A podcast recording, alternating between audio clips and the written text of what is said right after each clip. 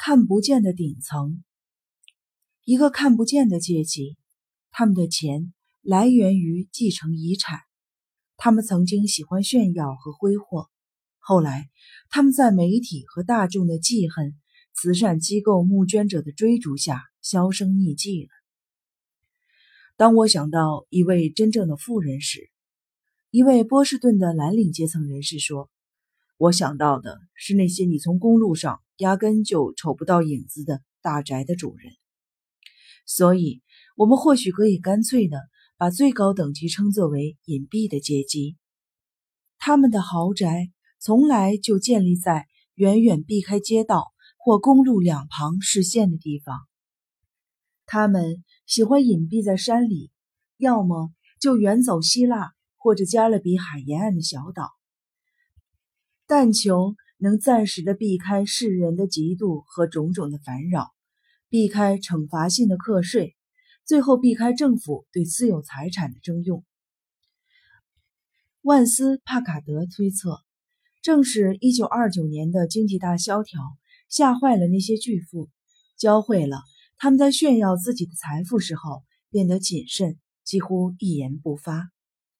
从20世纪30年代开始，大批财富从一些很能鼓励表现屁的地方，比如纽约上城第五大道的豪宅。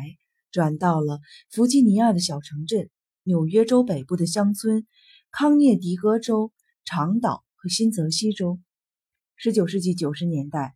托斯丹·凡伯伦在有闲阶级中讽刺过的情形，与今日相比可谓是大异其趣。在他那个年代，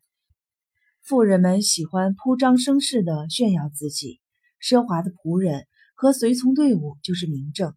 如今，他们藏匿起来，并非只是为了逃避嫉妒和报复，也是为了躲避媒体对他们的曝光。他们的心机和残忍与凡伯伦时代相比亦大有长进。他们尤其想逃避一个根本不为凡伯伦当年所知的更严重的威胁——福利基金会的乞讨。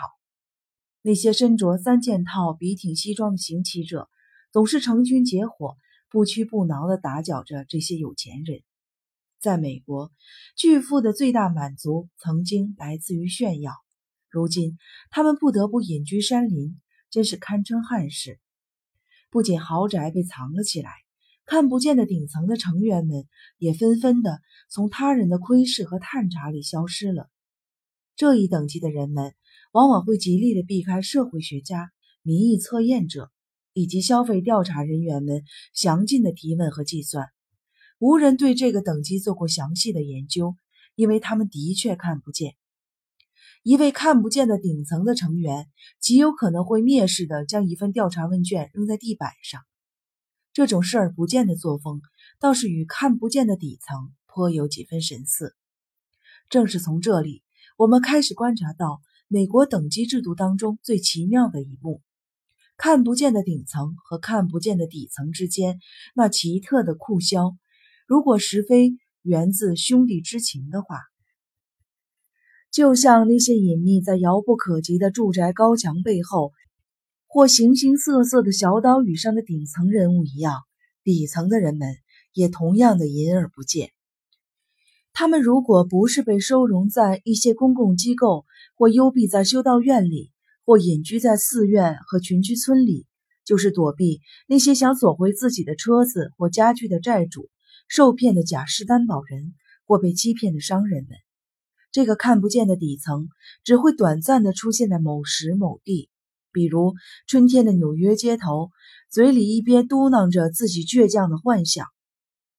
这个一年一度的仪式性的自我展示结束后，他们就会再次的销声匿迹。正是由于避开了他人，这两个阶层的人分享着一种同样的焦虑，但求自己的名字不要见诸报端。底层人物，凡伯伦说，他们自己不赚钱，他们只接受钱，